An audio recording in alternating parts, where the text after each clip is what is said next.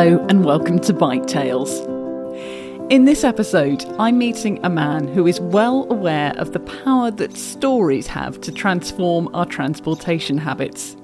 He's an urban planner who set up Bike Minds, an event where ordinary people share their funny, moving, or everyday experiences of cycling.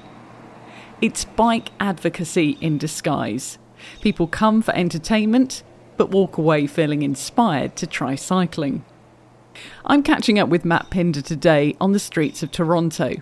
I can't be there in person, but as he strolls in the summer sunshine, I chat with him remotely.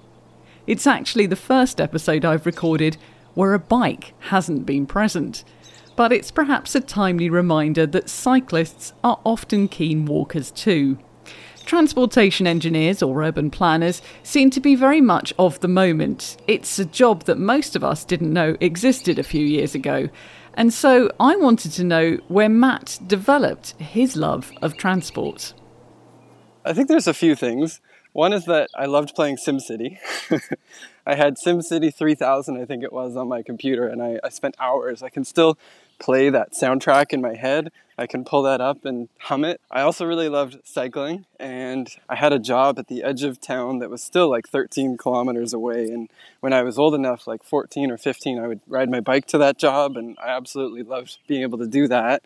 When I hear Matt talking about the freedom he had on his bike as a teenager, I'm both thrilled and a little surprised because this kind of travel independence was becoming a rarity even when he was a kid. Was he lucky with the roads near him? Or did he just have very relaxed parents? I was biking on sketchy shoulders of very fast roads. I don't even think I would do it as an adult now. I'm very surprised that my parents even were okay with it at the time. But you know, I'm here. I had a good time. Despite Matt's early love of active transport, working in urban planning wasn't a done deal because, like most of us, when he left school, he'd never even heard of it, let alone come across anyone who was doing it for a job. I didn't even know urban planning was a thing when I was growing up. I went to a high school where there was no courses in it. I knew I had this interest in transportation, but I was kind of stubbornly avoiding it because my dad is a civil engineer and I wanted to forge my own path. So I went into mechanical engineering and I was studying like physics and things that move and gears and you know all that all that stuff that comes to mind. And I think halfway through that degree, I started to realize that I was inevitably being pulled into civil engineering and transportation engineering in spite of my uh, reluctance. And I worked for a year as a mechanical engineer, but I spent that whole year trying to change fields and I eventually had an opportunity to take an internship at Metrolinx, which operates and plans the regional rail in Toronto. I joined as an intern. I took a giant pay cut to do it, but I knew it was the path I wanted to be on. As soon as I started the job, I knew it was the right decision because I met urban planners for the first time in my life. And these were people who I just like instantly got along with. They knew all this stuff that I was really interested in and I haven't really looked back from there. Matt was so keen on cycling that early on in his career, he decided to get some first hand experience doing a side hustle as an Uber delivery cyclist. I was 25, I had a good job in the city, but I had just moved there and I was ambitious and didn't have a lot to fill my evenings. So, honestly, I think it was a combination of curiosity and having a bunch of free time. I downloaded the app, I started doing it, and honestly, it felt like it felt like playing a game. It was honestly pretty fun. I just kind of like sit in a park for a while, and then my phone dings, and then tells me to bike somewhere, and then bike somewhere else. And you know, I love cycling. I love exploring cities by bike. So the payment at the end was honestly an added bonus. I did this for a few months, and I really got to see a different side of the city because I was taking places that I didn't bike to on a regular basis to different high rise towers. I had to find different ways to cycle safely to these places. It gave me a new perspective for sure. Matt's cycling horizons were widened further by a three week trip to the Netherlands for a master's course in 2017, where he attended a bicycle themed storytelling event. I remember there were stories about the weirdest, coolest things, like these two guys who had built a wooden bicycle and then biked across Europe with it. Like things you just couldn't imagine that kind of stretch your horizons of what's possible. And I enjoyed that event so much. When I got back to Toronto, I noticed that there was such cool stuff happening on bikes But the discourse at the time, and it continues to be this way, was typically skewed negative, like what's missing, what needs to happen, the uphill battle for cycling advocacy. But at the same time, there was all this really good, cool bike culture stuff happening already in Toronto. So I kind of approached a friend of mine with this idea, and she was up for testing it out. We committed to doing a four part monthly series at a bicycle cafe in Toronto's West End, and we ended up with a full house. And the next three events, we had to hold wait lists because they would register out in the hour after we released tickets. So, this concept of really sharing positive stories about people cycling really caught on fast. The positive power of storytelling can be seen in more than just ticket sales, as Bike Minds found out as they followed up with people after the event. When you hear about someone who has children who bikes to IKEA with their unique cargo bike, you might have thought that's not even possible before you meet someone who does it. But then there's someone in the flesh who's talking about it, and you start to stretch your horizons. And we did some follow up surveys after those first four events, and we found some really promising things like after attending an event, people are more likely to promote cycling to a family member or a friend, and people left thinking much more positively about cycling and its potential than when they arrived at the event. Matt knew that he wanted to specialise in the design of active transportation infrastructure, and he sought out a place where he could do that. He moved to Ottawa three years ago and now works for WSP Canada as a project coordinator on the Active Transportation and Complete Streets team, a job which often means shaking up the status quo and pushing people outside their comfort zone. Building it differently takes a lot of extra effort, and so I'm kind of at the center of that effort on projects of asking questions like why can't we do it this way? Here's a new guideline or a standard, can we apply this instead? How do we consider universal accessibility in this and weigh different trade-offs between you know the transit rider and the pedestrian and the person cycling and the person driving. For matt there's no question though that challenging the status quo is worth the effort. He knows the benefits it can bring in all areas of life.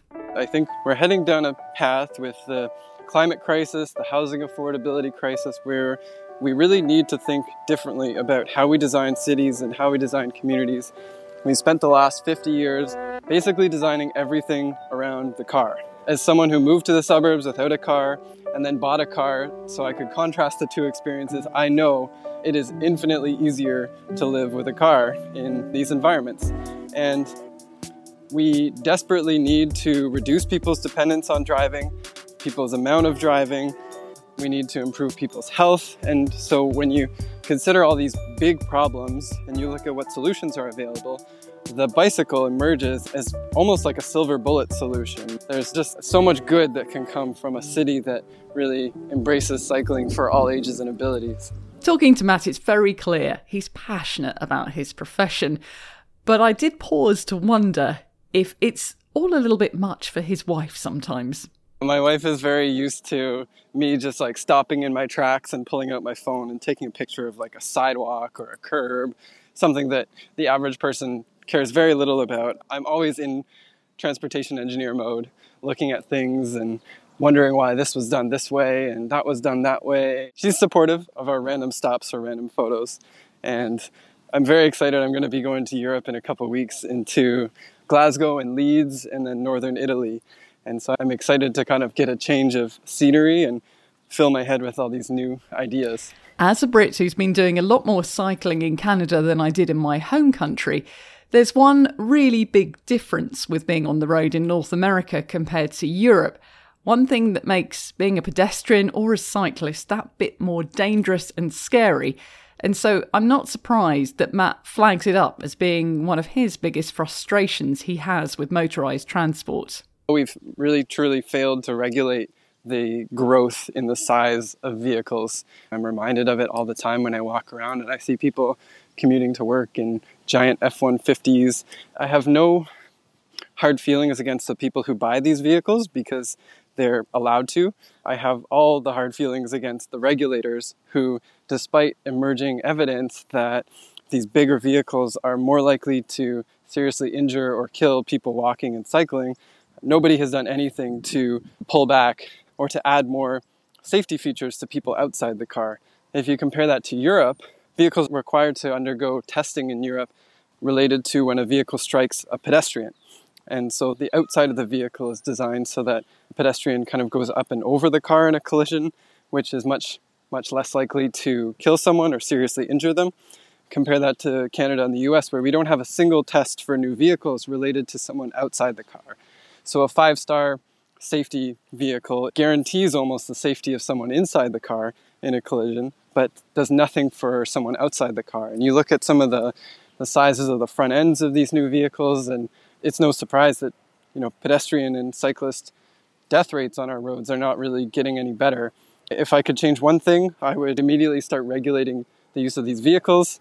Trucks are helpful for people who have businesses and need to haul things, but if you're towing a boat once a year, you should probably just be renting a pickup truck and not driving it to the grocery store and to work every day. When I finish my call with Matt, I turn to Twitter and I'm not surprised to see that moments after we hung up, he posted photos of a street design feature that caught his eye. Design is a powerful thing that can make our lives better or worse. But street design, which surrounds us every day, is possibly the most powerful. It can affect a community's well-being, economic prosperity, and even lifespans. People like Matt are the unseen creating the scene, the quiet heroes of our streets.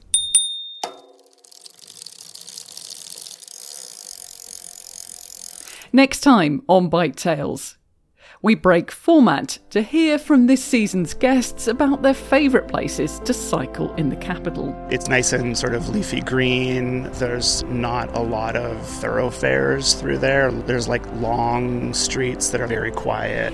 If you enjoyed this episode, don't forget to follow along in your podcast app so you can be notified when the next episode drops. And you can join the mailing list at storysolutions.net slash biketales. Bike Tales is written, produced, and presented by me, Clare Mansell, at storysolutions.net.